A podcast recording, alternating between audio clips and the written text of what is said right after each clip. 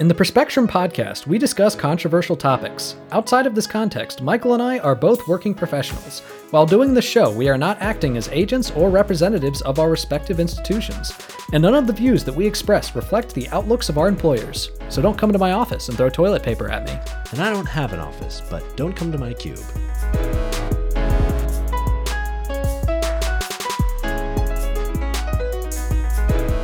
Welcome to the Perspectrum. I'm Nathan Selove. And I'm Michael Bloom. And today we are joined by a very special guest. She is a fire breathing feminist and, in her own words, a social justice warrior and also my wife, Jess Selove. Thanks for coming on the pod, Jess. Thanks for having me. yeah, welcome. So, today we're going to be talking about the debate, which I know is a big shock. Yeah, considering it just happened. It's not like we don't ever do that. So, we're basically going to be doing a similar format that we normally do, where we're going to do it candidate by candidate. And like we tried to do last time, we're going to try to talk less about the candidates that are less important and more about the candidates that are more important. It didn't completely work out that way last time because we spent a lot of time talking about Andrew Yang, mm-hmm. but that was because we like Andrew Yang. And it's a good thing we did because he wasn't in this debate, which is a load of crap. Yeah, we'll talk a little bit more about that. Um, so to be so right now, who debated? It was Biden, uh, Buttigieg, Sanders, Klobuchar, Steyer, and Warren. There are other candidates that were not in this debate that are still in the race, which includes Yang, Gabbard, uh, Patrick, Delaney, Bloomberg, and Bennet. We call Bloomberg in the debate so much No, as no, like he's just or not sorry, in the not. candidate. I mean, he's definitely there. he's spending millions His of dollars His money on is ads. there. His money is definitely there. He's shown up on my Facebook He has feed. endless Yeah, he's amounts skipping of money. he's skipping the first few primary states Yep. and going directly to Super Tuesday, which I mean, that's a big slap in the face to people that live in the early primary early states. primary states. A few of which are swing states. So we're going to talk about obviously the people that debated because that's the whole subject of today. But if you're interested in the other candidates, if you're still wanting to hear about them, they're still out there. They're still going around and talking to people. So those are the other people that you might want to have on your radar, um, especially Yang. Go learn about Yang. okay, so why did certain candidates come in and certain candidates fall out. It's particularly Yang because he was polling similar to Klobuchar. He's got a lot of different. Uh, he's got a lot of um, uh, donations, and so these were the qu- the qualifications for attending this debate. So they needed to meet both the polling and the fundraising numbers, and they had to get. Um, it's a little bit convoluted, but I'll try to break it down. So for polling, they had to make five percent in at least four DNC approved national or early state polls. So the early states are Iowa, New Hampshire, Nevada, and South Carolina. Um, and so they had to get, you know, either f- like be have at least five percent in the national ones, or or five percent in those early states, or they could receive seven percent in two early state polls. And that's how Klobuchar got in because she has had some decent polling numbers in some of the early states, but nationally she is still polling abysmally. Yeah. And Yang is actually polling better than she is in most polls. So the fact that she was in this debate and he wasn't is something that we're probably going to talk about. yeah, definitely. Same goes with Steyer. Yeah, and on the subject of Steyer, um, the second qualification is on donations. And I think at this point, everybody on the stage obviously has met the donations requirement, but that's 225,000 unique donors with at least 1,000 donors per state for 20 different states. Um, so that those are the two requirements for actually making it into the debate. If they sound convoluted, it's because they are coming from the DNC. So these are requirements that are defined by the DNC um, for for qualifying for these different primary debates, and the candidates agree to them before the primaries, or like as they enter the primary. Um, so that's a little bit of the the poli- like the specifics behind who who was on the stage and who wasn't. Shall we get into it? You all Let's ready? do it. Yeah. All right. Let's get started with Tom Steyer. Oh, who? Tom, Tom, Tom Steyer. Yeah, who? T- He, he he was on the debate. He was the he was the guy at the end. Hmm. Doesn't ring any bells. I mean, do we really need to dedicate time to him? I feel like we dedicated enough. We said his name. Yeah. So so I, I agree this should be a really short conversation because He did the exact same thing he's done every single time. He stared deeply into our souls as watchers, never blinking. he's he's the Hannibal sweet, Lecter sweet eye of contact. the stage. um, and he spent the whole debate, as he does every time, echoing what everybody else on stage would say. He- you know, he would get a question And and then then I agree the only one with. Warren, and then and then you know that healthcare is a priority, and these are the things that I would do. He just really reminds me of like someone who normally doesn't go and do his own shopping. So like he's at Walmart or something and he's just wandering around lost looking for an associate to help him find, you know, something simple like the grocery section. he just looks like a little dazed and confused, I think. Yeah. Yeah, I mean, some of his inexperience out there, like, was definitely clear. shows. And yeah. it was clear that he didn't understand the policies. At one point, there's this hilarious moment where Biden made this long, convoluted um, uh, statement about how public option is the best. And then he came in he was like, I agree with Joe Biden. Ooh, And then, don't ever and then that. Warren said, made an argument for Medicare for all. And he was like, I agree with Elizabeth Warren. And it was like, those were two different poli- like what mm. the funny thing is that or he- maybe it was bernie he I- doesn't end up saying things that actually fully agree with them. Yeah. But he makes it seem like he agrees with them at first. He'll say like, "I agree with um, Warren that name this like insert general It's a principle here." businessman like i'm trying to get you to do what i want so i'm going to start off saying i agree Hmm. with you but also let's do the exact opposite thing Gotcha. like like trying to gain consensus by think- like just getting people on yeah your i think team. he's just thinking Yeah. that this is like a brainstorming meeting and he has one person in the corner saying something outrageous yeah. yeah But but like it's interesting because at this stage they are you saw a lot of the candidates trying to differentiate themselves from the mm-hmm. other people on the stage because one of the reasons this for our audience at home one of the reasons this is a really important debate is that it's the last debate before Iowa caucuses on February 3rd which are the first mm. votes that will be cast in the Democratic primary for 2020. Yeah. And also, it's it's hard for me to look past the fact that he totally bought his way on that stage, um, and he also kind of did a bait and switch with his whole impeachment campaign.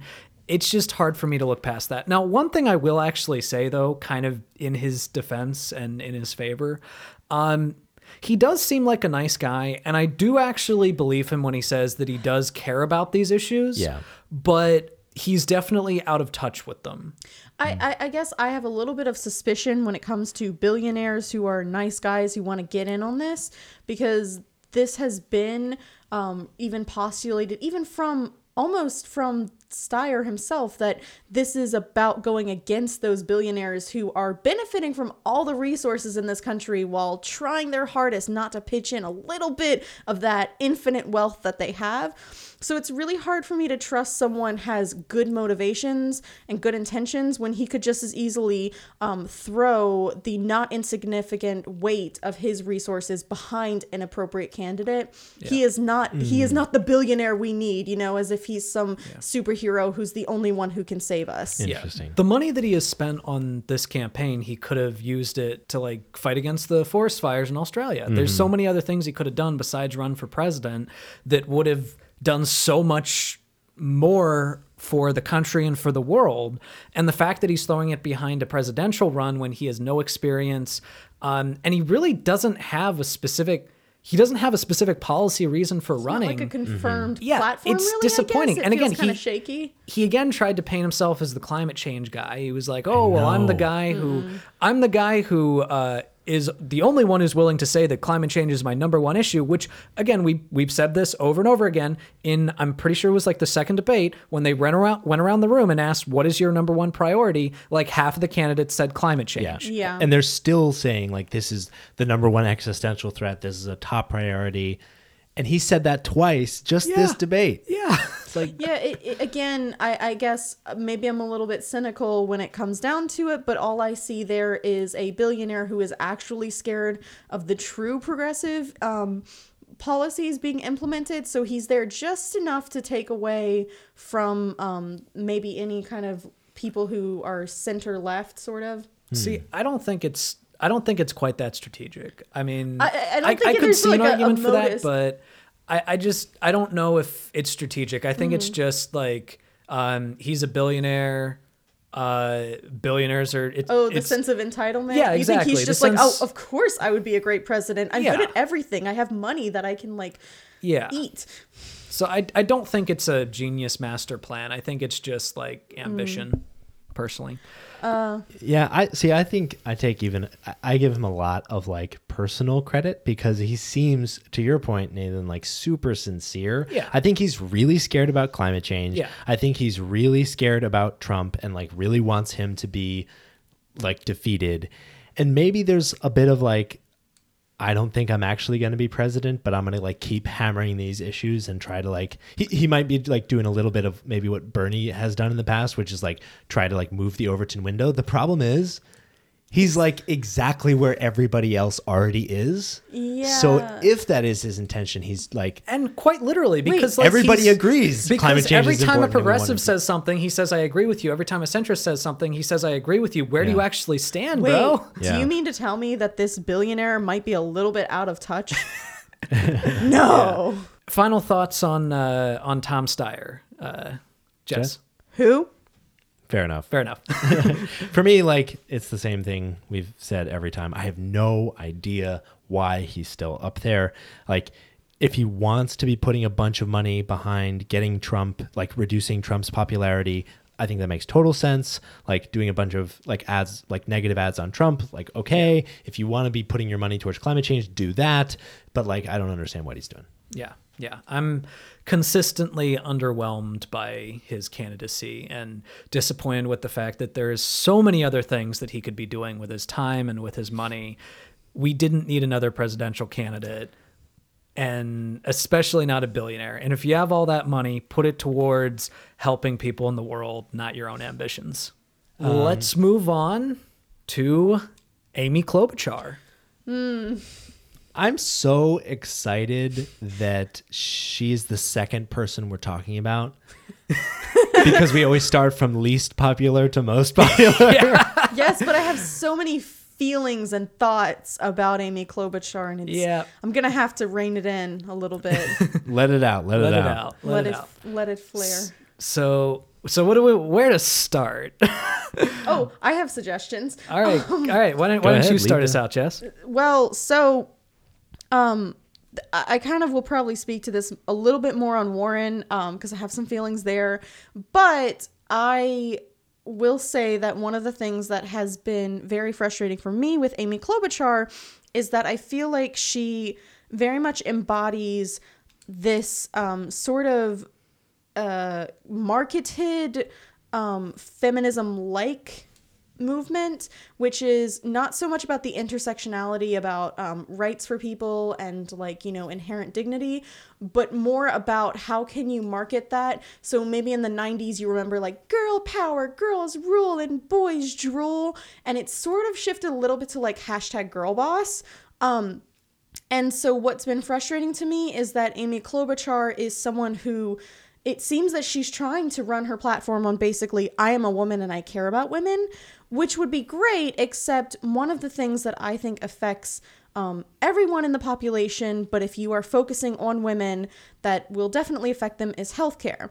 So if we look at how Amy Klobuchar um, says to me says kind of we we can't get medicare for all right now that's just not going to happen and we need to stop pushing for that when one of the things that is quite clear is that things like maternal mortality and morbidity in our country are rising and um, that there are several states, including Minnesota, where rural hospitals are shutting down their obstetrics units. So, in a lot of rural areas, including again in Minnesota, these hospitals will say they will not take a um, a labor that's not urgent. So some people are driving five hours to the hospital just to have a delivery. And if they are going to those hospitals that have to take them because it's an emergency, they may not have performed a birth. The attending physician may not have performed a birth in quite a long time. So I guess when I hear someone say, I care about women and I care about women's issues, but then also say, we don't need to be pushing as hard as we can for Medicare for all. I, don't really see truth and sincerity. I see someone who's trying to, um, again, market her uh, her girl power. So, in your view, then, um, the fact that she's not advocating for a more bolder progressive agenda um, doesn't make her as much of a feminist? Is that it? Yeah, I mean, I, I, I guess I would argue that my point of view, a feminist is someone who includes intersectionalities of things like, you know, um, trans folks and non binary folks and um, folks in different socioeconomic stations and race and all those things. And so to me, the there was this devolution um, on the stage of this, oh, the women, we've got it all set, but not these dumb men. And it was supposed to be this hoorah moment, and I didn't feel empowered by it. Instead, I felt angry. Yeah. So, Interesting. so would you say that the conversation about feminism then needs to be yes, social issues such as abortion and LGBTQ rights, but also economic issues?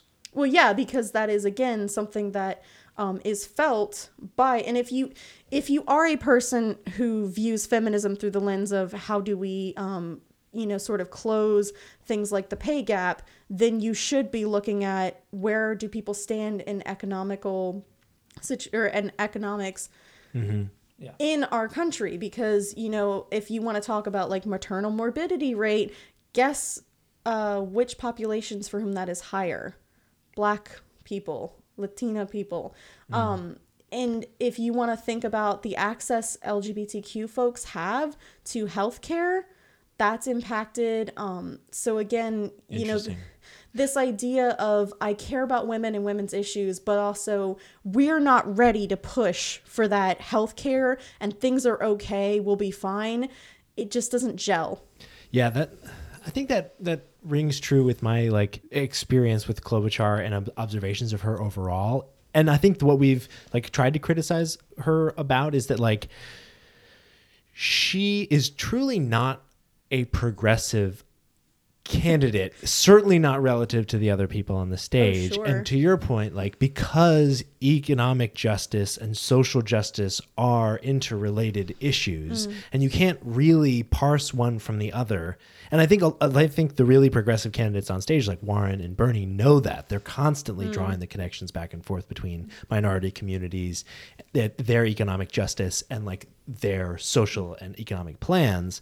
But like klobuchar it seems like what she's saying is I'm for all of these cons- like these relatively not super progressive and you know very practical which is how she talks about it these practical plans um, but I really want like these social issues to like continue moving forward but it seems like maybe those things are kind of incompatible Yeah. And also, it's important to note so when she says things like, this is a fake argument, you know, because she kept oh. saying this Yeah. is like this argument about Medicare for all versus uh, versus public option is a fake argument because mm. no other Democrat is going to go for it. Like all these other Democrats aren't going to go for it. Mm-hmm. That just made my skin crawl because mm-hmm. you're basically saying to the 35 to 40,000 people who die every year due to access due to lack of access to healthcare that you're suffering it's too hard to solve. Mm-hmm. We can't we can't do anything to solve it. We can make band-aid solutions that don't address the core of the problem, which is again the profit motive behind our current system Sure. Because that the thing is a public option would make things better but it still maintains the fact that there's for profit motivation in our healthcare system when you have a two-tiered system where one's the government and one's the uh, the private sector then when you have a large amount of people within government bought off by the insurance companies that are going to be competing against that public option. Maybe they're not in power immediately, but once they get in power, they're going to do everything they can to dismantle that public option, to incentivize people to uh, buy into the private option, which will then be turned around and used as a reason to say, oh, see, the government can't do it. This idea of a more public uh, public-based healthcare is a farce because look at how much it's uh, look at how many limitations it has. So the best way to cover it is through a single-payer healthcare system. And I I also want to take a couple minutes. I know we're, we're going long on Klobuchar, but I think I think it makes sense with with like the attention attention that she's starting to get from the media. People keep calling her out as like like aside from Biden, the candidate. She just got Yeah. endorsed by the New York Times yeah, I saw Her- that. Yeah. Yeah, and and, Warren. Elizabeth Warren, Which are two Which- disparate candidates. yeah, very Th- strange endorsement. yeah, those are thought- two disproportionately like different diametrically candidates. opposed They're diametrically cases. opposed. They represent two opposite factions of the Democratic Party. Yeah. and that tells me like the the. The New York Times, I guess they don't care much about policy. And here's a thing that I have come across um, as someone who is uh, supporting Bernie and who um, has trouble reconciling with people who kind of go back on their progressive um, intent. But um, if you choose not to support an Amy Klobuchar or Amy Klobuchar or Warren, I would not argue that you are less of a feminist. Um, sometimes people draw this false equivalency between, you know, say Bernie and Warren, and they say, well, they're the same. So if you, why wouldn't you just vote for the woman? And they're not. They have di- key differences in policy that's only gotten even further apart as time has gone on. I would not at all say that uh, Klobuchar and Warren are the same candidate to vote for. I would have, No way. you know, for me, I would vote for Warren um, so much easier than I would for Klobuchar. So I- I think that there's a kind of risk of people when they're trying to say, "Oh, see, I care about women. That's why I picked the two women." Um, it's less about who they are and their accomplishments, and it is to me kind of delineative. It sort of takes away the power and impact of these women. And whether or not you agree with Klobuchar, which I certainly don't, I at least can respect that she has her policies, and I hope some of them are based in um, a at least a false belief that she will help more people and to just kind of say well i pick the girl um as as uh mean girls had in uh, the mathletes where they're like we pick the girl too.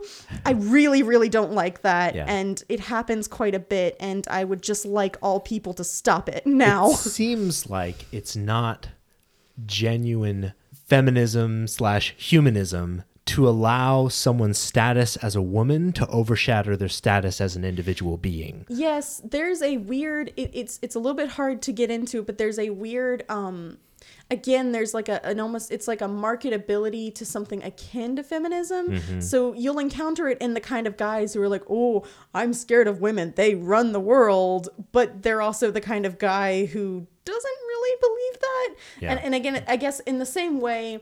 There are a lot of people who kind of view these women as you know, the best candidate because they are women, and that is certainly not giving them a huge favor. I don't want to in any Sure. way imply that they have a hand up because they're women, because that's not true. In fact, they have much more against them because they're women. They Oh, have to work harder. And they have less room to screw up.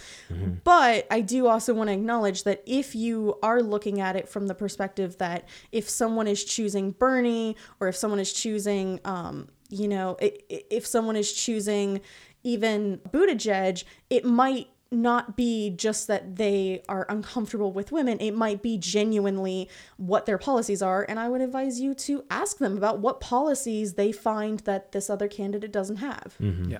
And one thing I definitely will say to get out of the, uh, to um, be very clear, if there's anybody who is specifically deciding to not vote for Amy Klobuchar or Elizabeth Warren because they don't think a woman can do the job, Yeah, screw that person. screw that person. They Absolutely. can like That is the official position of the Perspectrum podcast with guest Jess.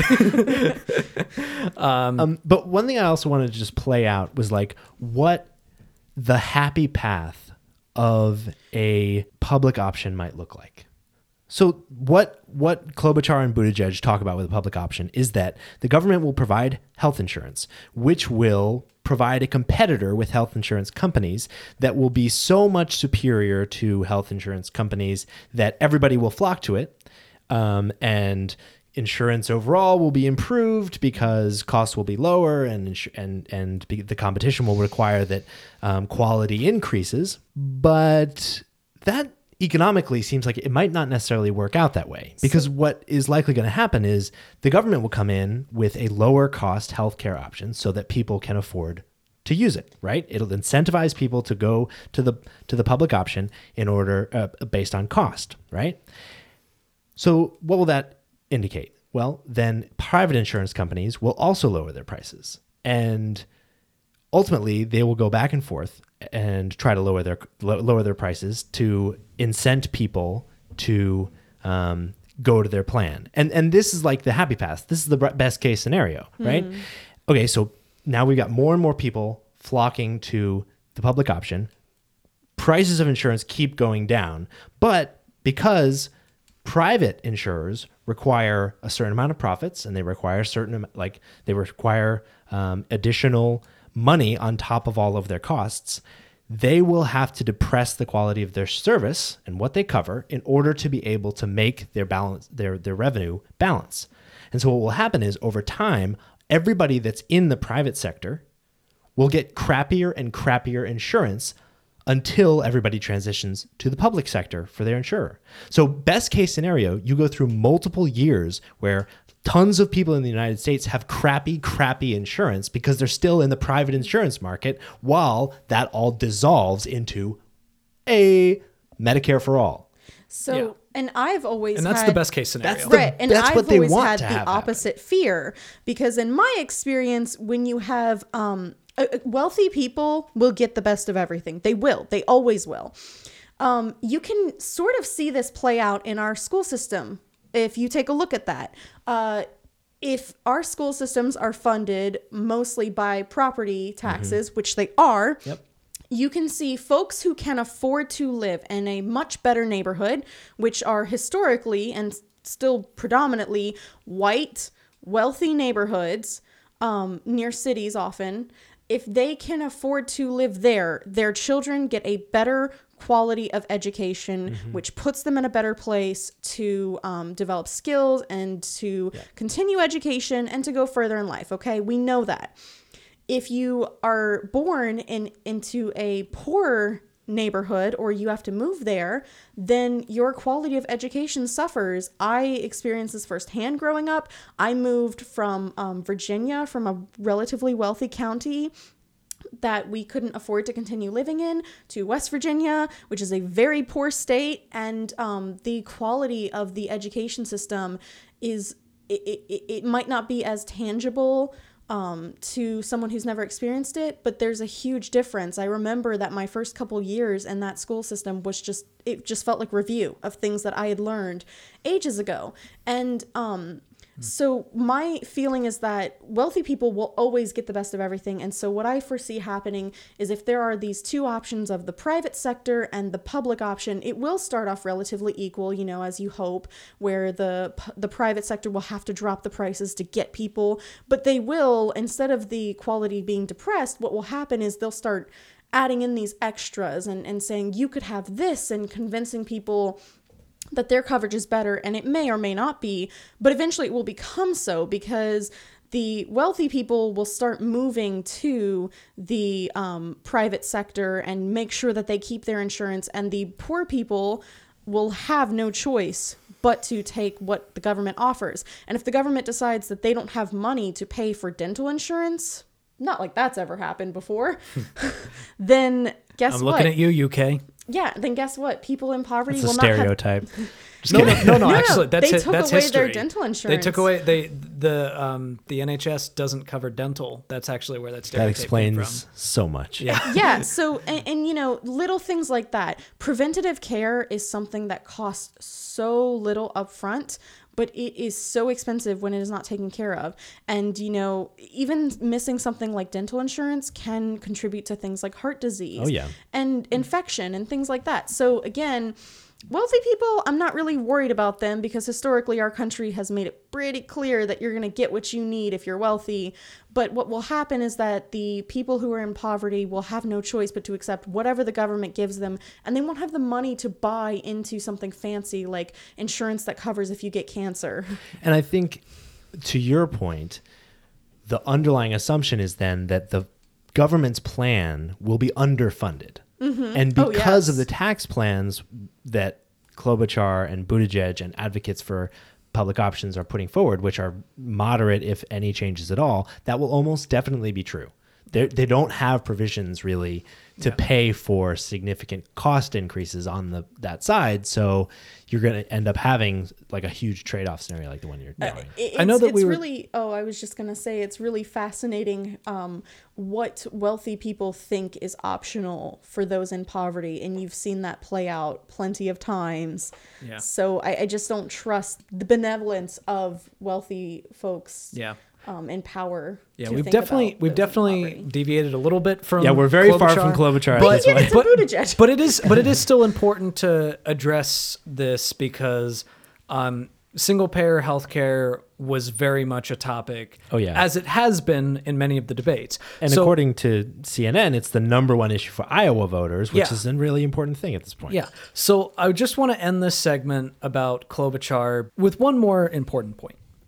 So Amy Klobuchar, refer- uh, during this debate, she referred to these policies that Bernie was uh, advocating for, such as Medicare for All, as a pipe dream. So let's go ahead and just put that to rest for a second. Because according to her, that means that Norway, Japan, the United Kingdom, Kuwait, Sweden, Bahrain, Brunei, Canada, United Arab Emirates, Finland, Slovenia, Italy, Portugal, Cyprus, Spain, and Iceland apparently they're all living in a pipe dream. Apparently, the single payer system that they have, which by the way costs less per capita than our current system, apparently they're living in a pipe dream. It's just this unobtainable fantasy. They all have lower GDPs than we do. They have less money to use for it, and they spend less money to do it. They get better health outcomes than us, and yet a single payer healthcare system is a pipe dream. And the thing is, she's either saying this because she doesn't know this fact. She doesn't know the fact that there are 17 other countries in the world that do have single payer healthcare systems, or she's saying it because she's in the pocket of health insurance companies. And the thing is, she's smart. I don't think that she's dumb. I don't think that she doesn't know these facts. She's a senator, for Christ's sake. It seems to me like the most logical conclusion is the fact that she is straight up lying to people, and I'm not okay with that. And her biggest point seems to be that it's just impossible to get it through Congress. And You're in Congress. Yeah. Do something about it. and, and yeah, exactly. And like the way that you get things into Congress, the way you get things through Congress is by forcing the conversation, is by having the conversation. We've seen a tremendous amount of progress, mostly driven by Bernie, partially pushed on by Warren, on this exact subject. It may have been a pipe dream 20 years ago, or even 15 or 10 years ago, but like the idea that it is a total impossibility and to blame that on Congress members that aren't going to go along with it, like like you. kick them out. like Yeah. say like vote for more progressive Congress And members. that's actually uh, that's actually Bernie's plan. His plan is basically if he becomes president and he starts proposing these policies, if any senator or congressperson does not go along with it, he's basically going to uh, call him in for a meeting and be like, "Hey, you're going to support this policy, and if you don't,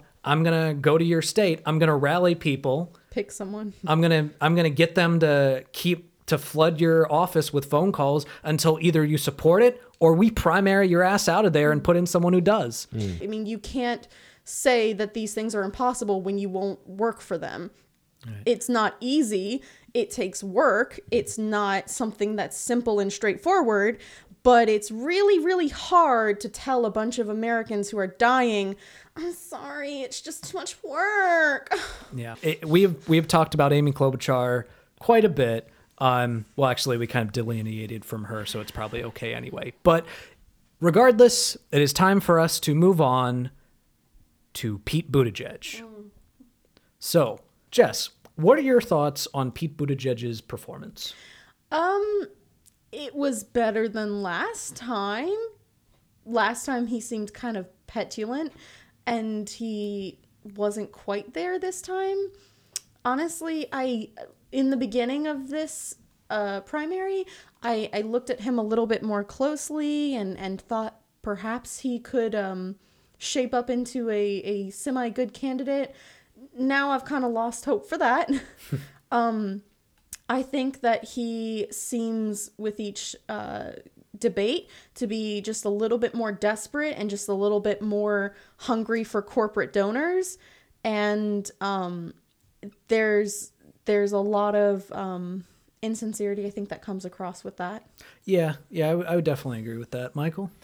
Yeah, I mean, I just I found him relatively uninspiring, um, as usual. Like I th- I thought his t- performance was, on the one hand, kind of what we've come to expect, like well thought, th- like well thought through thoughts, Polished, very He's got his polished, very put down. together, but also like genuine. Like he's not he's not Klobuchar out there that literally quoted things that she has said. Like she quoted a whole paragraph that she used in the exact in the last debate. oh yeah hmm. yeah yeah he does have it he's he's good at acting sincere Yeah, he's We he's like way least. better at all that stuff. You And, thought like, I was can't- sincering. No, acting. and like obviously we can't see into his brain, but sure um, i mean not yet um, but I thought that like for the most part he like didn't really say too much that got very much attention. Um, I think I think he had a couple. He had one good moment where he was. I think he successfully landed like a response to Steyer where he was like, "I solved the South Bend economy. I'm. I can also." Ta-. He was. They were talking about like tackling Trump mm. on multiple issues, and he was like, "Well, I can tackle Trump on the economy because X, and I can tackle Trump on Christianity because I'm a Christian." Ooh, can and I talk thought about that I thought that was really interesting because mm. I think of like I think of Christian Democrats, I think of conservative Christians who view the lack of religion as a serious detractor. And I think it's really interesting that he decided to try to make that a positive thing where he can say where he can be up there and like be like Trump is not a Christian. Yeah. So I probably have different views on this from either of you. So I am a very secular person. Same. But Yeah. I do respect I do respect um religion as a motivation. So if someone's saying if he stood up there and said, "I'm arguing for this particular healthcare policy because my religion uh because according to my religion we have to do it." that's not a good argument. Like, I'm not okay with basing a policy purely on religion. However, if you're someone that says, um, this policy will have this benefit and this benefit and this benefit, and I am pushed very hard to do it because I believe that God wants me to push for it. Yep. I'm totally okay with that. I think too. that that's I- I I. I find that inspiring. I find that um, uh, I I find that perfectly reasonable, and I do think that it is good to bring up the fact that Trump has the evangelical vote. I For no reason. yeah I I oh there's a reason Well, I mean it's abortion. It's abortion. well it's also that he's a misogynistic um White racist. It yeah, aligns with a lot of he- things. that, but- that aligns with a lot of folks who also happen to be yeah.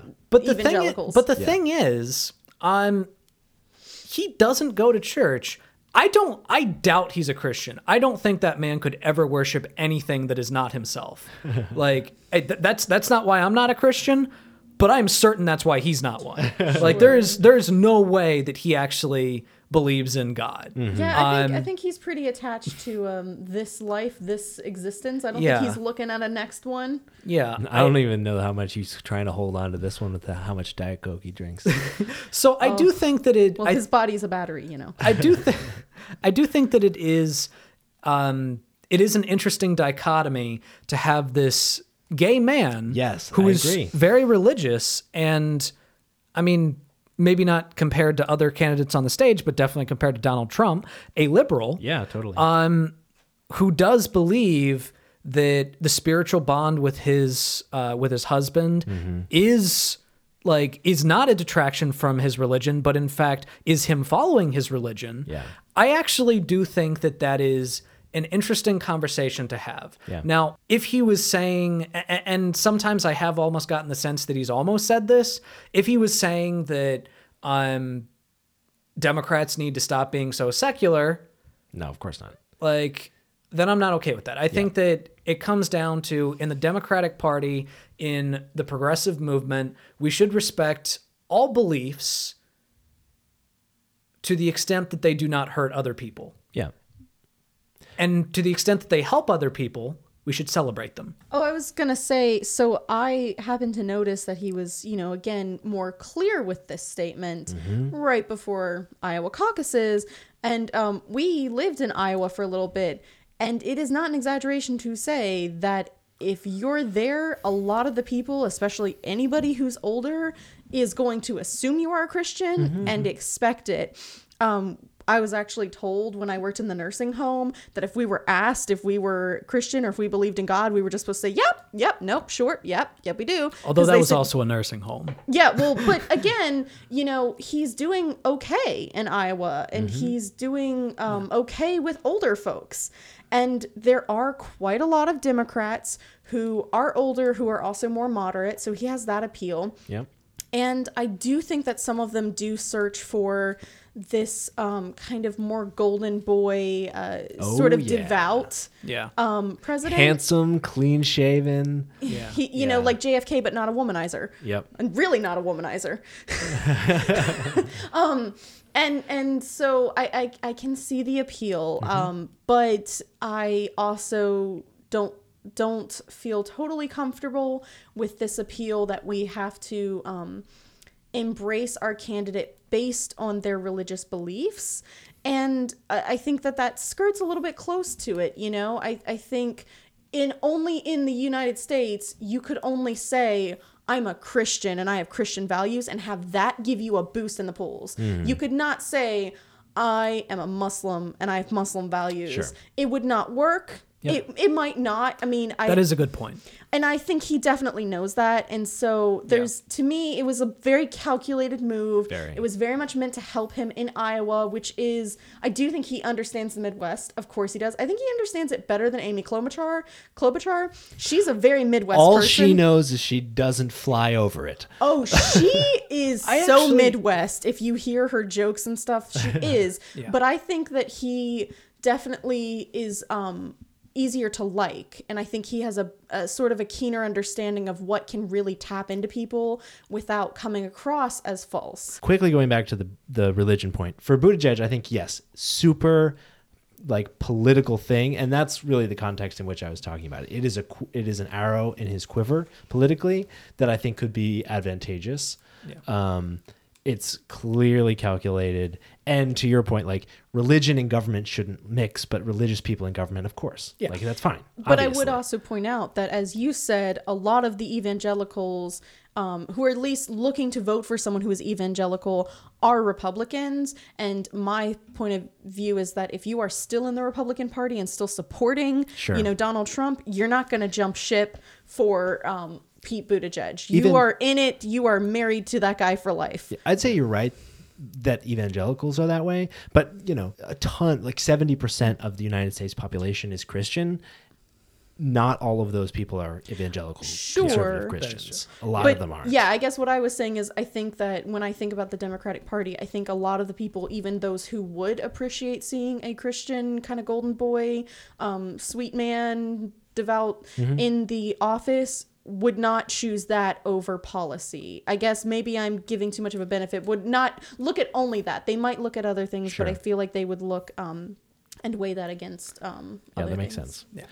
Um, so last thought for me on Buttigieg is just he keeps making these like his all of his closing statements focused on like this election is like too high stakes. We Mm. need an outsider who's like making a great argument, who's who can gather people together, who's really electable, and, it's And like, dude, like That's you're not an outsider. not you. like You're- like, you're, you just have no experience. Like Yeah. experience as your experience is not a very good argument, Yeah. even though it's like the main thing of his campaign. But he wants Yeah. you to remember that he is young. Yeah. Yeah, and don't if it's, it's if it's too high stakes, like why would pe- why would we bet on you? All right, let's move on to Elizabeth Warren. We definitely have some things to say about uh, this. So, uh, before we get started on Elizabeth Warren, I do want to give a little bit of context because I know a lot of you are probably waiting to hear about the big moment, the confrontation between her and Bernie Sanders.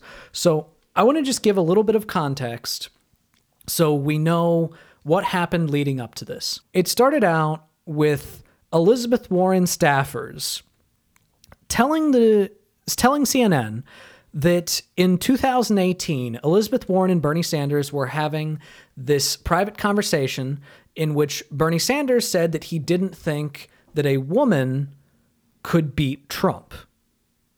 Now, right after this, Bernie Sanders released a statement denying it. That what he actually said was that because Donald Trump is a racist and a sexist, he was going to try to use every single thing that he can in order to get reelected. Which, you know, the implication being he's probably going to make sexist arguments against a woman, and therefore it might be more difficult for a female candidate. Which is a completely acceptable thing to say. It's a completely acceptable view to have because, of course, Donald Trump is going to do that. And he also pointed out the fact that these staffers were not actually in the room. And he also pointed out the fact that um, Hillary Clinton beat Trump by like 3 million votes. So obviously, a woman can beat Donald Trump. And then Elizabeth Warren came out and said, no, Bernie Sanders actually did say that a woman couldn't win. But the only two people that were actually in the room were Bernie Sanders and Elizabeth Warren. It was a he said, she said. So this leads us to the debate. So the moderators framed the question by starting out by saying that CNN reported that you said that a woman could not beat Trump. Now, that's kind of a dishonest framing because CNN was reporting it based on what the staffers had told them, and the staffers, again, were not in the room. And then they said, and Elizabeth Warren confirmed it. And then they asked him, why did you say that? Mm-hmm. Knowing that prior to this, he denied saying it. So already, this is a leading question and they're framing it completely dishonestly. And then after he answered the question which by the way he even brought he brought up even uh, he brought up more points about why it's ridiculous to think that he doesn't think a woman could be president. Namely the fact that in 2015 he tried to get Elizabeth Warren to run against Hillary Clinton. And the only reason why Bernie Sanders did run for president in 2016 was because Elizabeth Warren wouldn't but he wanted her to do it. He didn't want to run, he wanted her to do it. Mm-hmm. So it's even more ridiculous to think that he doesn't think a woman could be president. So he denied it once again. And CNN then, you know, followed up by saying, "Okay, so you're saying you didn't say it?" And he said, "That's correct." And then they turned to Elizabeth Warren and said, "So how did you feel when he said that?"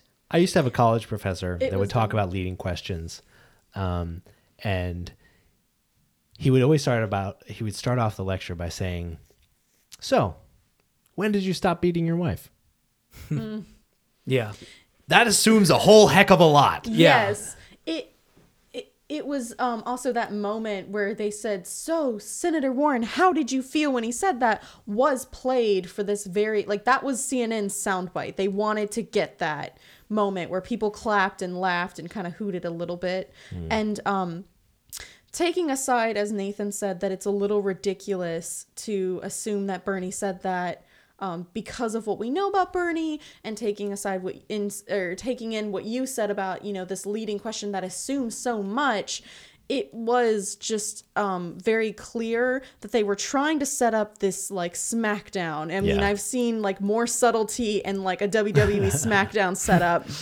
And I remember that after the debate, I remember the moderators kind of um, saying, oh, well, I mean, if it were me up there, I would have been more aggressive, but I guess they don't really want the presidency. Mm. And it was just very clear that they were bloodthirsty and it yeah. was gross. And they spent so much time after the debate trying to like talk about the moment where like Warren and mm-hmm. like Sanders passed each other and like, oh, Steyer, like, did you hear what they said? And he's like, I don't hear what they said. Actually, the, the audio was released. Oh, really? What they said Eventually, to each other. Yeah.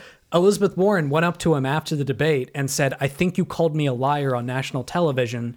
Um, and he was, and he was like, well, "No, no, I didn't. You, you called me a liar." Yeah. And then he was and like, so and then he was like, "Let's not do this right now." And so, yeah. like, that's that's the thing about this as like a potential strategy. I think it's much more likely that these people disagreed on like exactly what was mm-hmm. said in the mm-hmm. room, and I liked what Warren did with her response to that question, which was, I'm not here to talk about this. Let me talk about why I can be elected as a woman, which yeah. is like the whole important like point in question of any of that. So one of the things that um, has concerned me since Elizabeth Warren announced her candidacy is that she does have a, a slight history of um, taking these little risks uh, with um, you know, kind of how she presents herself and um, kind of seeing where they land, and she apologizes beautifully. And so when this story first broke, I happened to notice, well, first it was, you know, reported on from her staffers. So she had that deniability of saying my staffers acted without my knowledge. They weren't even in the room. Um, and then she could wait a couple days and see how people reacted. And then she came out and said, this is what happened. Um, and, and I feel like since then, now she's changed it to, I don't even want to talk about this. Why are we even talking about this? but and you could believe that except it's not like this was uncovered. It's not like there was this audio that was uncovered um, or someone overheard them talking. She released it okay? None of her staffers would have ever released that without her saying it's okay. That's just it and she released it and she's behind this story and i think she would feel it is much more convenient if we all forgot that because she gets to look magnanimous and say we're not even here to discuss that. And so you know giving her the benefit of the doubt this was maybe something that was misunderstood. I know even some people, I think Samantha Bee even was saying, I said, I don't know that a woman can beat uh, uh, Donald Trump because that doesn't seem to be how the country was acting. Um, yeah. So, you know, so there's some who speculate that maybe he said something along that lines. Mm-hmm. And then um, there are some who wonder why, if this conversation happened in 2018, why is it just now coming out when Warren has arguably lost momentum after what right before the Iowa caucus. It seems like Warren's lost momentum.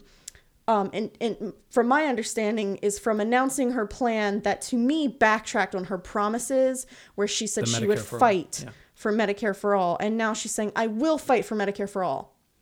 3 years from when I get elected um, I'm gonna do it though. I promise. After mom, I'll clean my room a, next week. I swear, mom. I swear. After we've already had a midterm election, which we may or may not have lost the and, House. And and mm-hmm. so what what I guess when I think about this, you know, I, I don't even want to hear it quite as he said she said because it, that, I mean that is what it is. But this is not. I want to be clear for those who wonder if that's right to say that because he said she said is often used um, either dismissively or to draw attention to disputes where someone has abused authority. Uh, so Bernie Sanders is Warren's, you know, colleague. He doesn't really have authority over her.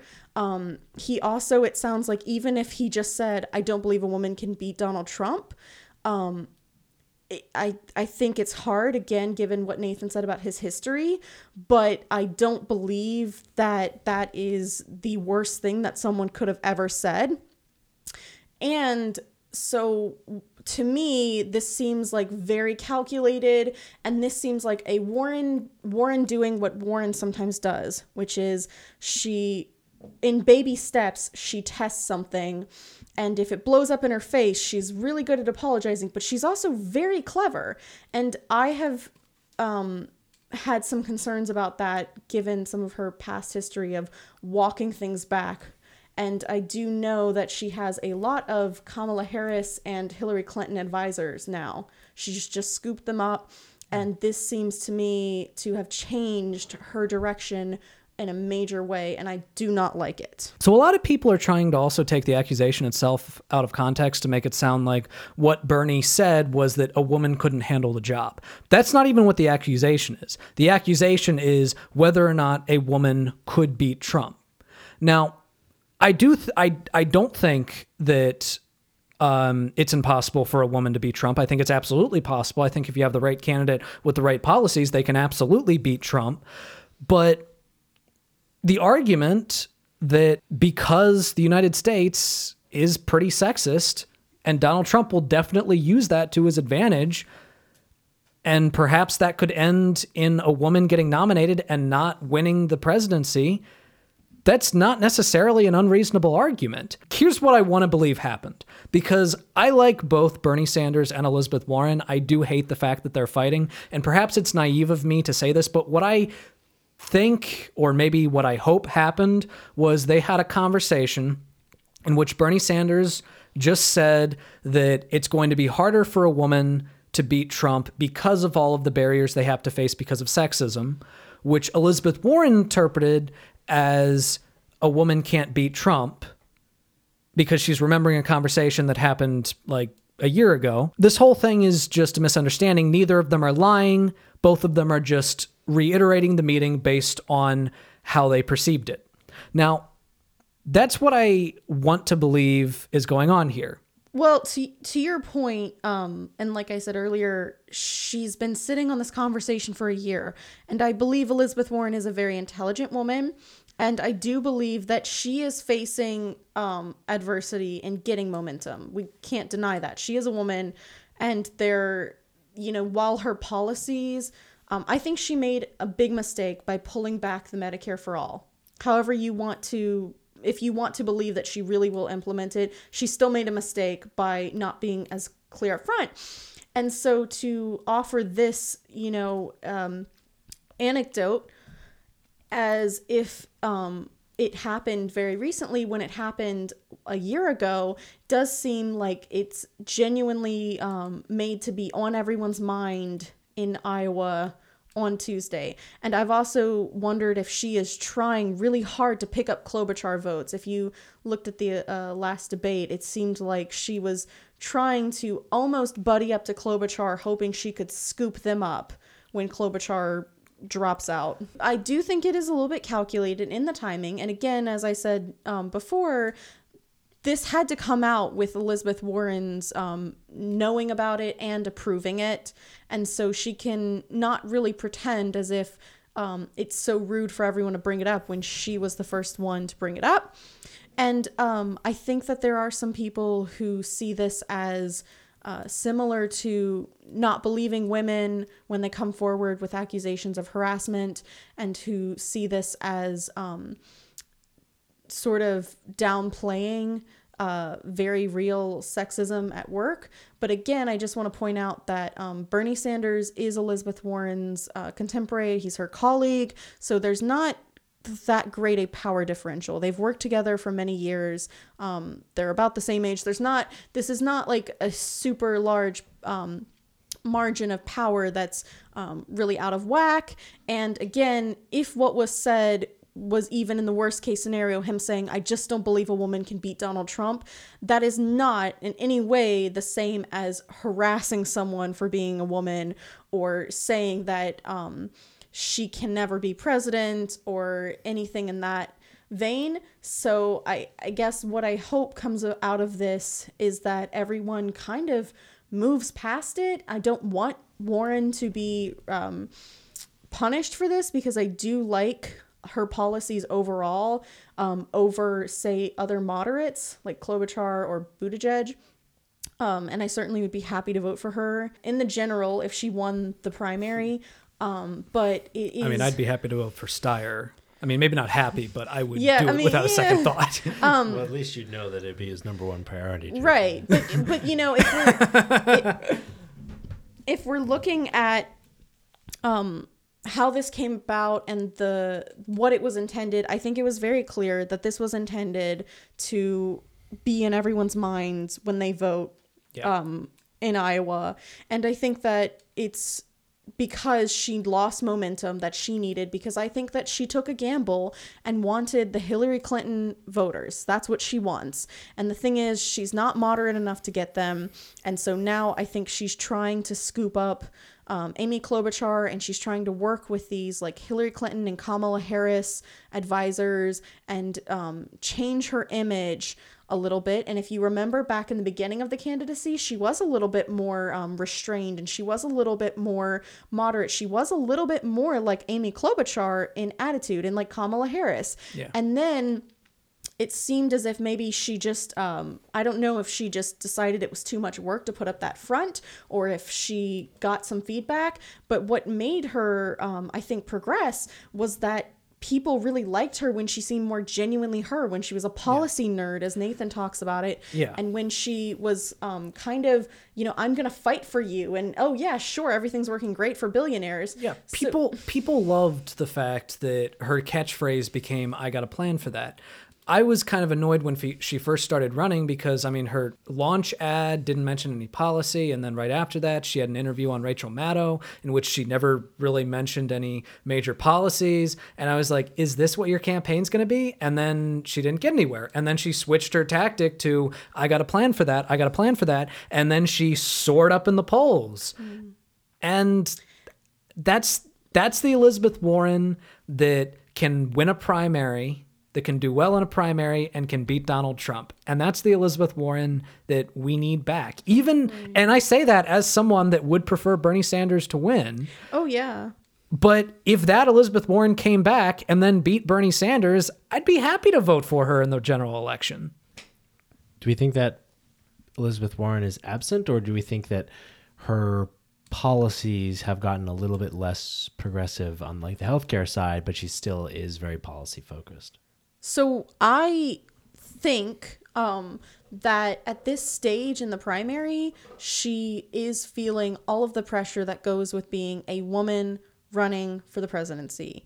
And um, I don't want to like take away from that very serious pressure that there is there because, sh like I said, she doesn't have a lot of room to screw up. Other candidates on that stage who are men get to mess up and they get a little bit of leeway. A lot. In Yeah, some a cases, little- a a, lot. tremendous amount of leeway. That's true. Yeah. But she doesn't have that benefit. She doesn't have that privilege. And I have thought that maybe um, part of her, you know, kind of combing back her image and the shift with the healthcare was her, again, like, I think she's trying to take a calculated risk. I think she's a very intelligent woman and she knows um, that there are times where a risk pays off and I think that she does it in baby steps. And I think that one of the things that she thought was that this whole public option thing, I think she's basically trying to run in the general before we're having the general. Because she thinks that she's going to get those moderate Democrats. But the problem is that all of the moderate Democrats already have someone they want. They want Joe Biden. They want Pete Buttigieg. They But it want matters- Steyer, maybe. So it matters in Iowa because if the person, if your first choice doesn't get a certain number, a certain percentage, Sure. then it true. goes to your So- second choice. So, then that's- that, would make sense important. for her to yeah, it would make sense for her to try to do what she can to take um to take I think she thinks that it's it's more of a sure thing to get those moderate Democrats than it is to get those progressives. And and I guess to her credit in that area, progressives don't always show up to vote because a lot of progressives are young folks, but at the same time, I am sympathetic in that why would you show up to vote for someone like Joe Biden when he is mm-hmm. so completely against the policies that you are passionate about? And it can be disheartening if you are someone who lives in poverty or if you are someone who has to really work hard to get to a polling booth, to have an ID, to do all these things. It can be really disheartening to feel like no matter whom you vote for, nothing's going to get better for you. So, granted, you know, Joe Biden's probably not going to get us into a war with uh, North Korea or Iran, but um, it can be really hard to think of that when all you can see in front of you is crushing debt and um, desperate need for healthcare and for jobs and for school and things like that. So I think that Elizabeth Warren, being a very shrewd woman who doesn't have a lot of chances to mess up, has taken a gamble and has um, moved more moderate, and she has lost the progressives that she had. And what is happening too is that she needs to pick up those moderate votes. And I don't think she's going to be able to because they already have a moderate Democrat whom they like. Because why would they go with the progressive who's suddenly acting moderate? Mm-hmm. Uh, so Yeah. So final final thoughts on Elizabeth Warren, Michael? So my final thoughts are: I thought overall, I think she had a really nice performance. Mm-hmm. Like I've talked about this in the past. I think she's one of the more polished polished candidates out there. I think she is both genuine and um, well spoken and specific all at the same time. The biggest thing that keeps bothering me. And I need to do more research to be granted, but from what I've read on her website and what she keeps talking about in her debates, is she keeps referencing the 2% wealth tax to fund more than one program. And so she's talk, talked about it to fund Medicare for all. She's talked about it to fund um, free higher education. She's talked about it to fund um, the subsidies for childcare. And there's not enough money in a 2% wealth tax to fund all of those things. Yeah. Her whole, her healthcare budget it uses the full 2% in order to not have to increase And is taxes that for with the the 2%. for- updated, well, like remember the change with to the, public she, option? she did change like in her new plan she did introduce a raising of the wealth tax Yeah, an um, to of the- incremental to- percent. to- yeah in incremental percentages Yeah. um but even with that it still doesn't really add up if you're saying well i'm calling for a 2% wealth tax to pay for all these and then a 3 to 6% wealth tax to pay for um to pay for medicare for all yeah it doesn't it doesn't so so completely worth doing up. more research but but i'm worried that her current tax plan wouldn't be able to fund all of her progressive um all of her progressive plans which like okay maybe that is an issue maybe it's not maybe like she's making a calculated decision that she doesn't think she'll be able to actually get all these things done whatever but i think it's worth digging a little bit deeper and that's something that we'll endeavor to do here Sure. Yeah, yeah. All right. Let's move on to Bernie Sanders.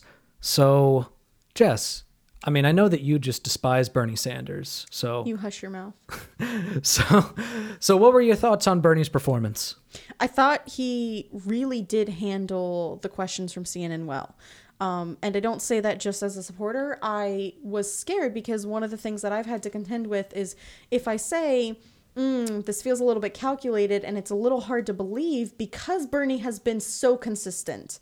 He, I mean, if I think of someone who's been consistent and upfront and honest in all of these years, I think of Bernie Sanders. And that is just not true, even with Warren, whom I really do like and like a lot of her policies. Yeah. Um, and I've had this uh, gross feeling inside me that I might sound like a Meninist or something like that.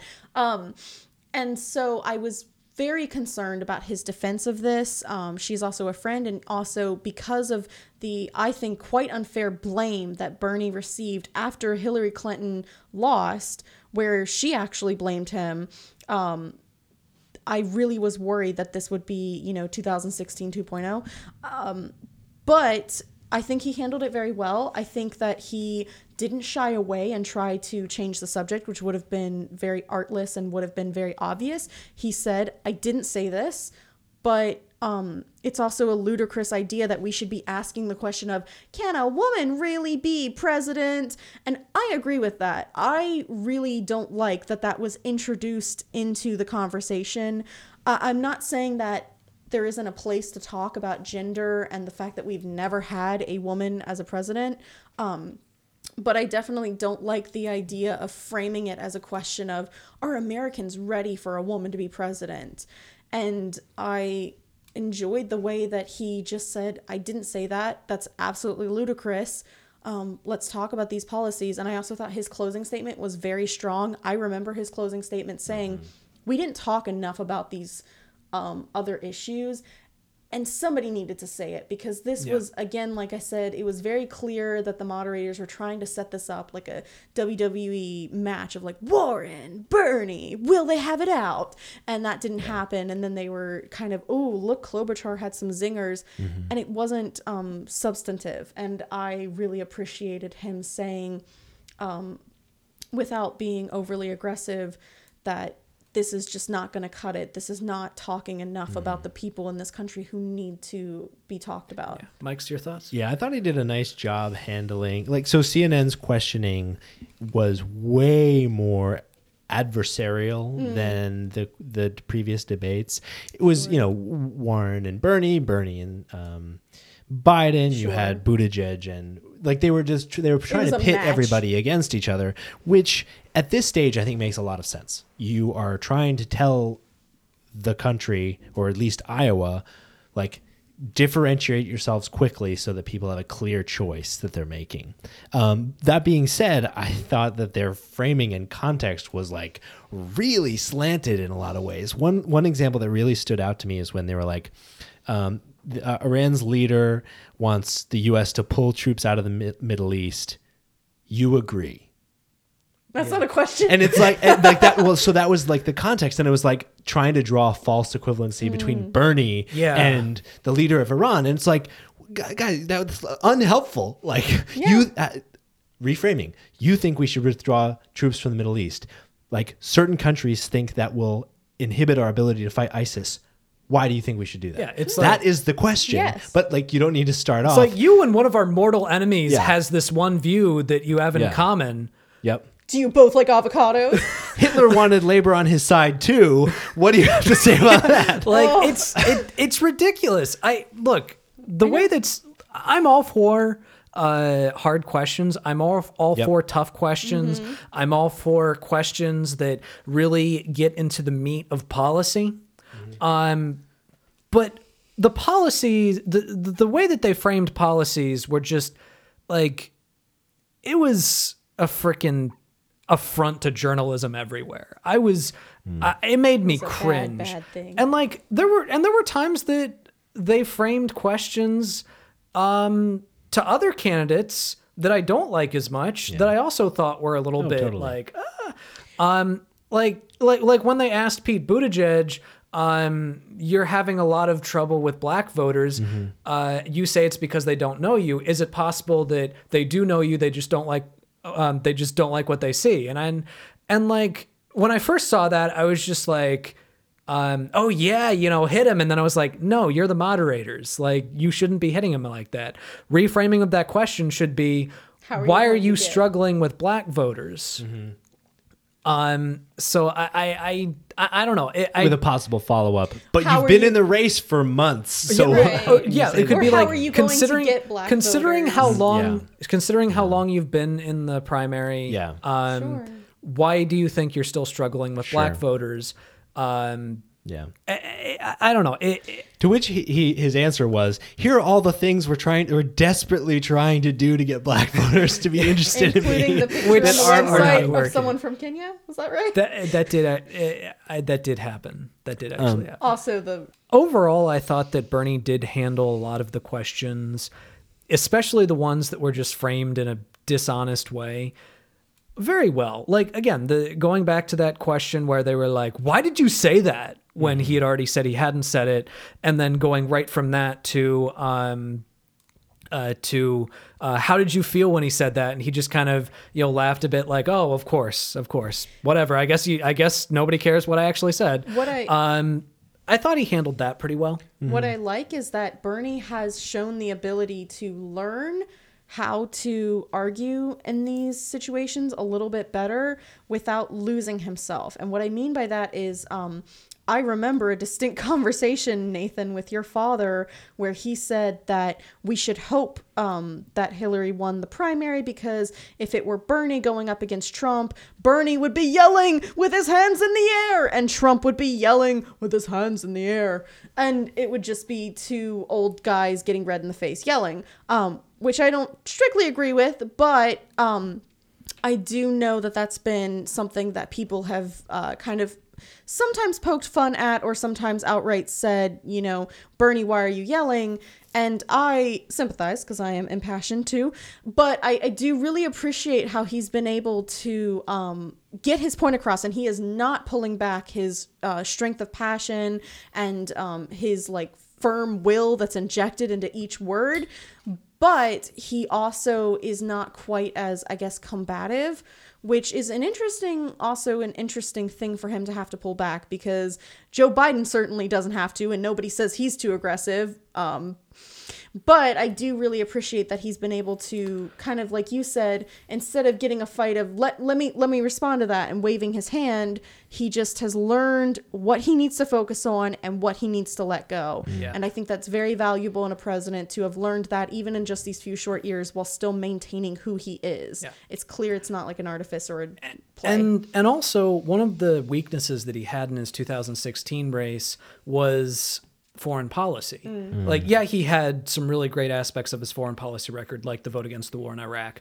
But there were times voted during the debates where they would ask foreign policy questions and Hillary Clinton would have a very thought out, very well uh, cr- well drafted response and then Bernie would kind of feel like he was stumbling. The entire first part of the debate was focused on foreign policy and he rocked it. Yeah, he killed that. Like he, he killed also that. looked so good He looked so good So and like healthy. And, and let's and let's also make one uh, one another point I want to make is that um he and Warren were the only two candidates on the stage that said get the troops out. Yeah, that's Like true. Warren specified combat troops. Yep. Um, you know, but but they were the two candidates on the stage that were saying no, we need to get our troops out. And then totally Warren, I think, rethink our I think. Warren had a great point, which was that um, what's the end goal? Like we don't have an end goal. At Yeah. what point have we accomplished what we have to accomplish? Unless you can answer that question, then we need to just get our people out. Mm-hmm. And and I love that. And I love the fact that that was a perfect that was a perfect uh, representation of the distinction between Bernie Warren and all the other candidates on that stage. Yeah. One of the areas where Bernie, I think, missed the mark a little bit was when talking about the USMCA, so the the trade deal between Canada and Mexico and the United States, um, that was like I think recently passed, and basically everybody on the stage except for Bernie supported the trade deal, and he didn't. And from his response, which was basically the deal was a moderate improvement, but it missed in really important ways, which was on worker like pr- requiring worker protections abroad and um, the absence of any type of environmental language at all in the deal. Um, were were you know weak points of the deal that made meant that he couldn't support it. But the challenge I thought was that being the only person on stage that wasn't going to support that deal, which makes modern improvements that everybody on stage except for him was arguing would uh, help the lives of Iowa, actually including him, Yeah, yeah, would actually including him, help the lives of people of like people in rural America, especially like people in Iowa. I think he needed a stronger answer on why foregoing that short-term benefit um, of helping people that were about to vote for him in the caucus was uh, was good to forego in order for these long term things. And basically, his point was, well, once we have a deal, it's hard to change to get a new deal. Yeah. which is I probably real. point. I think that's a good point. I don't think it was hammered home. I don't think it was Yeah. clear enough why I that think- was so hard. I think that if you understand the stubs, substance of his response, that it does hold up. But I can't understand why someone seeing that might feel like it wasn't completely hammered. well, it's a Um, new. It's a really nuanced, it's a nuanced response. perspe- response. I think that he- here's what I would say. I think that if he he wasn't the deciding vote on that. Sure, like, sure, sure, sure. Um, and he wouldn't have been a deciding vote on that. I think that if there was a reality that existed in which he would have been the deciding vote on that, and without his vote, then we wouldn't have those modern improvements. Yeah. I think he probably would have voted for it. I think that the reason why he voted against it was as a protest. like a Um, conscientious objector. Yeah, as a conscientious objector, because at the end of the day, these Ethically, trade deals don't involve uh, like labor unions coming to the table to negotiate. It's Mm. mostly corporations. And even if you do make modest improvements, that new policy then becomes the status quo. And that status quo can be really harder to change later. So I understand what he was saying. Oh yeah, And- I and do if- too. I think that he didn't bring that point totally home. If like I couldn't read, if I was not able to read into what he said more deeply, then I would have missed it. If you were just the the layperson viewing it, maybe. Yeah, because like, okay, Sure. why should we care about worker protections abroad? Well, there's all kinds of implications for people here. Like he Right. s- described las- later, like the race to the bottom. Like if we import everything from abroad, we're not going to manufacture anything here, and like Yeah. that's a problem. Yeah. So I, and I and on the other side of it, I do act I do respect uh, Warren and and even Klobuchar's reasons for voting for it. If the choice is what we have right now and what we have right now, but something a little bit better, then I think that logically it does make sense to vote for the other thing. Yep, the- the better thing. For the better thing. So I respect that, Mm-hmm. but I do also respect Bernie Sanders' protest on it. I'm not sure exactly how I fall on that. I'm not I sure exactly what. I would do if I was in the Senate. Mm-hmm. You know. So then, do you think? Um, I just had a quick question for both of you. I'm curious. Um, he has been making records with his fundraising, even after the. Uh, I don't want to call it like an incident, but after you know this whole kerfuffle with Warren, and um, do you think that's going to help him in Iowa, or do you think it's going to end up being kind of like a net, um, like a neutral wash, kind of you know nothing much will come of this either way? So it definitely has helped him in his cut this out if- fundraising. Um, as for polling in Iowa, I I'm with Michael. I'm I'm really not sure if this is going to have much of an effect. As it stands, there have been some Iowa polls that have been showing him ahead. There have been some that have been showing Biden ahead. I don't know what's going to happen in Iowa. I think that uh, I think there's a good chance that he um, does pretty well. I think there's a good chance that he wins, or if he doesn't win, he comes in a close second. But I I would not be willing to put any money on anybody going into Iowa. Um, I have my hopes, but Betting's I have no immoral. I, I think it would be interesting considering like the second choice stuff in Iowa. I wonder how many people would actually like put Bernie as their second choice, but not their first choice. Mm. Like I could see a lot of people putting him as their first choice, but I guess maybe Warren. Well, he Bernie does have the most locked in support.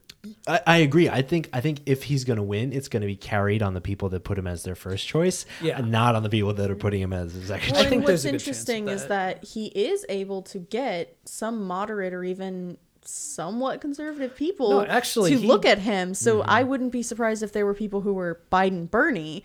Um, Yeah. Which, you know, we think of Biden, or at least I think of him as pretty much the most um, conservative of the Democrats up there. Final thoughts on Bernie, Michael.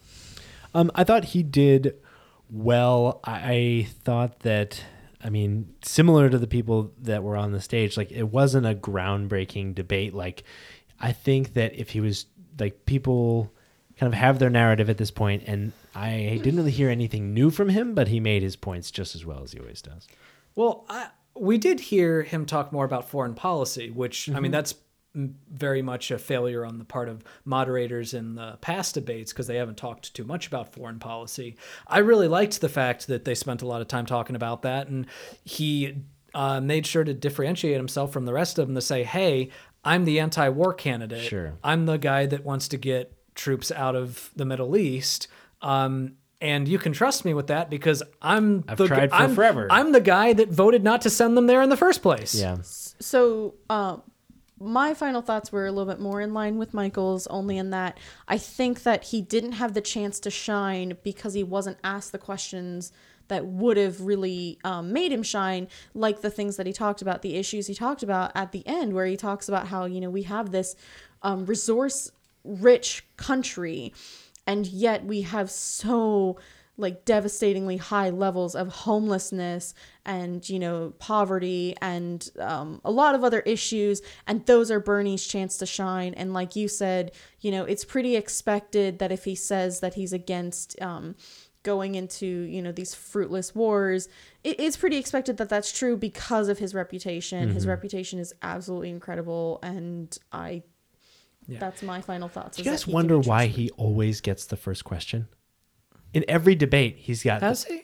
do you think at they're least- trying to catch him off guard I don't and know. and, I- I and haven't on like noticed each that. round of questioning, like okay, now we're gonna go into foreign policy. Sanders, I don't know. I I I think that might just have something to do with the fact that you know he's polling one of the highest. well, I don't know. He's like I- he's not don't- the highest poller, So- and his name doesn't begin with an if A. I'm, if I'm being don't know. cynical, if I'm being cynical, which I always am. Um, I, I, you know, I think it is kind of clear, at least to an extent, that the mainstream media does not love Bernie. Yeah. That's been really clear. Um, and so one of my suspicions is that perhaps in asking him those questions first, it gives the other candidates on stage time to collect their thoughts.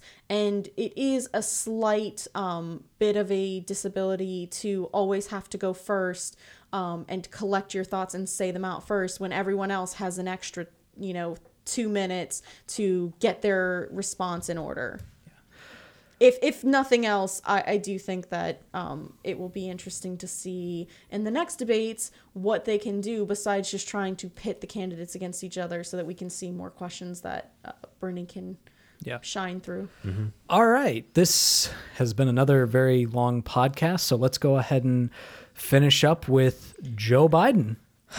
Can we be finished with Joe Biden, please?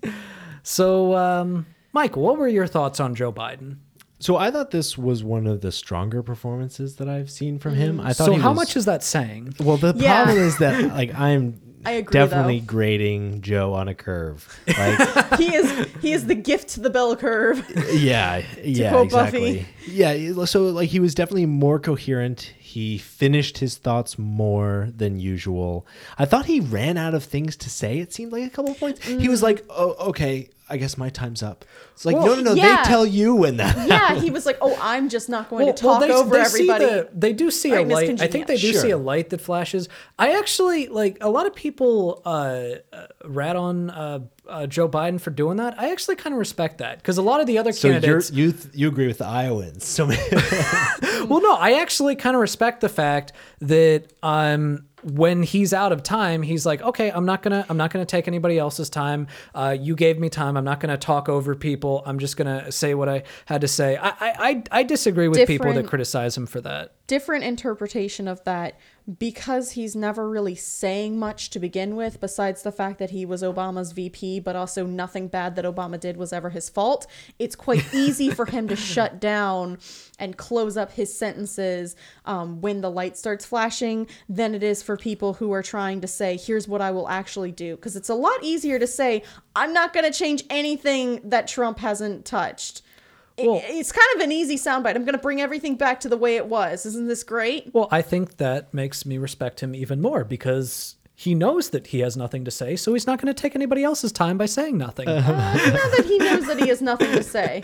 Um, one thing I will point out, which I, s- I- I- a lot of people were pointing this out on Twitter, he seems to end every his op- his closing statement by saying, "This is America. There is absolutely nothing we can't do." And I'm just like, I know. Really? so Wait, but much that's your that's your that's your catchphrase. But you you- just spent the oh. last two hours talking about how we can't have Medicare for all, we can't pull our troops out, we can't have free college for all. What? just did- did find he- another catchphrase, bro. What was it that he said that made me shriek? Where he said something? Was it we don't need Medicare for all? It was something like at some point he And said something I like that. remember I, I was so upset. I was like, "You get to say that. Of course you do. You don't need Medicare."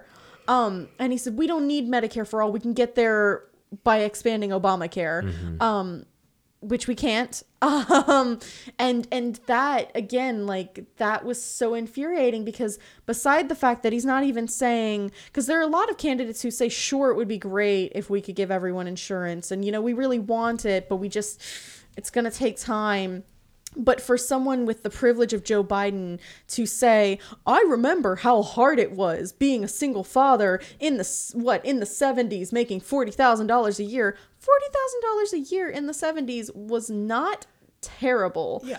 Um, Look, I do empathize with the fact that you were a single father. You had a tragedy, You were I making guess, you were making forty thousand dollars a year. You you were You don't were- know what it's like to struggle. You were talking about for many how a senator's salary makes you relate to the working class Americans. Are you kidding me, bro? and, and this is just another this is just another example of how out of touch Yeah. um, people like biden can be this establishment um, have been senators for so long can be in the same way that bernie sanders is an example of how they can't be for every time someone says well of course joe biden um, errs and makes mistakes when he talks about rights for women or rights for people of color or or the way they're treated. And they say well he's from a different time. Well guess what? Bernie's older than him. Bernie's from a different time. Uh you know of course biden has faced this personal tragedy and that's horrifying. But biden does not have any kind of um true understanding it seems anymore of what um, so many people in this country face and their struggles. And so to hear him, even if you're being generous about his remark of, you know, these mothers are sitting their kids in front of the record player all day and that's why they're not, you know, learning morals or whatever. That shows a huge lack of understanding about what it's like to parent a child when you are poor, when you have to work constantly, when the time by the time you get home, you are out of energy, you are out of patience, and you are constantly stressed out thinking about how you are going to pay for everything. And you maybe didn't even have the resources or the examples that someone who maybe grew up in a wealthy um, area had. Um, so I guess what I would say is that Biden just really, really is a huge turnoff, and it's not because he's old, and it's not because he stammers and stumbles, because you know all those things um, are not something he can necessarily help, but it's because he in hi- in his um, most coherent moments shows a total lack of understanding of who is struggling in this country and how to help. Yeah, he's still not the incredibly sharp guy that ran in circles around Paul Ryan. Yeah, the um, it's interesting because when he does say things that are not just like talking about why we can't do Medicare for all or other things or why they're not a good option because he does talk about more about more about why things are not as good as like his slightly less progr- like traditionally progressive options he talks more about like why they're actually not as good rather than just why we can't do them but the pro- I, I, the problem I see is that when he does try to make a point, he just says what we need to do, and he has doesn't seem to have any plans for like how to get there. To your point, like His we we is- don't need Medicare for all. We can do it with expanding the ACA. How? How do we get to the 87 million people that are underinsured and cover the 30 million people that you know His like platform is you liked Obama, right? Right? and like and he talked about you know with uh, education and, and free infant care. He was like of course we need free infant care. It doesn't seem like it, it, it seemed like he had first heard that when he was on stage and he was like that seems like a That's a really good good idea, and we're going to do it with his $8000 tax credit is that enough for free infant No. care is there like any cover that doesn't Not seem like it's places. enough and also like and he said also we need to raise the salaries of people that are working in, like in these facilities. How? What? Like there's there was there's no follow up. It's like we need to do X. Yeah. No For details. good things and against bad things. Yeah, Yeah. basically. All right. So, final questions about the debate overall. Biggest losers, biggest winners. Jess, let's start with you. Oh, all right. Um, I Biggest guess losers. the biggest losers. Okay. Um, if I'm going based on how I viewed it, uh, I'm gonna say that um, Steyer because I forgot he was there, um, and um, probably I would actually say Buttigieg was a little bit of a biggest loser there. Um, he was there. He did better than he did last time. He didn't um, irk me, but uh, I don't really remember much of what he did or said. Um, I guess it, I would put Amy Klobuchar in the middle because I think she wins because of the way that things get reframed. And I also think that Warren was helping her because Warren wants her base. It's very clear Warren is like lusting after Amy Klobuchar's base and um and I think that by extension, that did give Amy Klobuchar a little bit of credibility as, oh, you're up here with us. Um, I think Warren ended up getting, um, through nothing else, like through the context of how everything was framed, she ended up getting a little bit of a win there. But I think that Bernie held steady, and I think that he had a good, solid performance. But overall, this debate to me was not really exciting or new. Yeah. Uh, I would say the biggest loser of the night was journalistic integrity. um, Yes. CNN, congratulations. But if I were to talk about candidates, uh, Steyer, again, he was just there. I don't think he's really going anywhere. Um, Did he leave for 30 minutes and come back? uh, for Amy Klobuchar, look, it's the same damn cycle each time. She has a really underwhelming performance. The media goes gaga over her and say she was the big winner. The polls go nowhere. She continues polling at like two or three percent, and and that's just how it stays. And like, if you want to call that call her like someone who's sort of in the middle of a winner and loser then you can. But if her if her goal is actually to win the president she was a hu- huge loser that night because she she's not getting anywhere. She's never going to get anywhere. She's continued to underwhelm everybody. Um i thought buttigieg again he uh he didn't really do much more for himself there were there weren't any major moments for him and that is only going to hurt him going into going into iowa I think he's hungry and I think he's getting really, really obvious about it. Yeah, uh, Michael. I think that um, Steyer's the big loser, I believe, because I mean, of the same exact reasons why he always loses. Like he made uh, slightly better points, but this time than last time, but he keeps pretending like he's really differentiated, and he's really not. Um, so I think like he's a footnote that will be forgotten tomorrow. Um, I think, in my opinion, like the winner was probably. I think I think Warren. I think she like landed a bunch of points. I think she made her points really well. Um, I think it she got slightly ahead of Bernie because I think she actually gained ground on the women like a woman can be elected question. Got some momentum with that. Um, and overall, I think one of the reasons is because she was not hit hard by anything. Like no one was going after her. No, like I don't think she really took any hits. Yeah. Yeah. Uh, winner, Jess. I hate to say it, I think uh, that Biden ended up winning a lot because, um, as Michael said, or he did his best performance yet. And granted, that's not very high, but Biden has already proved that he doesn't have to do, he doesn't have to jump very high to clear the threshold of low standards. Um, so, you know, unfortunately, I do think that he is going to get several people who are saying, oh, well, he sounded good tonight. Um, I think that, uh, I think I kind of mentioned it a little bit earlier, but I think that because of the framing of the questions and things like that, um, to Michael's point, that Warren did come out a little bit more on top. And yeah, I mean, Bernie, I would say uh, he did as best he could that night. I think he really did the best that he could for the most part. Um, maybe with Michael's uh, point about the question about the um, trade agreement, he could have done a little bit better, but really, I think he did the best he could with the hands he was dealt. The hand he was dealt. Yeah. Um, I would say, I would actually argue, and this might surprise some people, uh, I would argue that the big winner was Bernie um, because there were so many attacks that were lobbed at him, and I think he handled them very well. And he used this whole thing as a major uh, opportunity to get for fundraising. And there was a huge spike in fundraising after this debate. And if we're looking at the practical ways in which a person can really win, um, then there it is. I feel like the people that fell for the message of, oh, well, he's uh, he's definitely saying that a woman woman can't be president because he's sexist. Um, those were people that already thought he was sexist, that just had their preconceived notions um, fulfilled. People that were kind of like uh, not sure about him probably saw that and were like, I, I mean, e- where they were either like, I don't know who to believe, or he made an argument for why he didn't say it.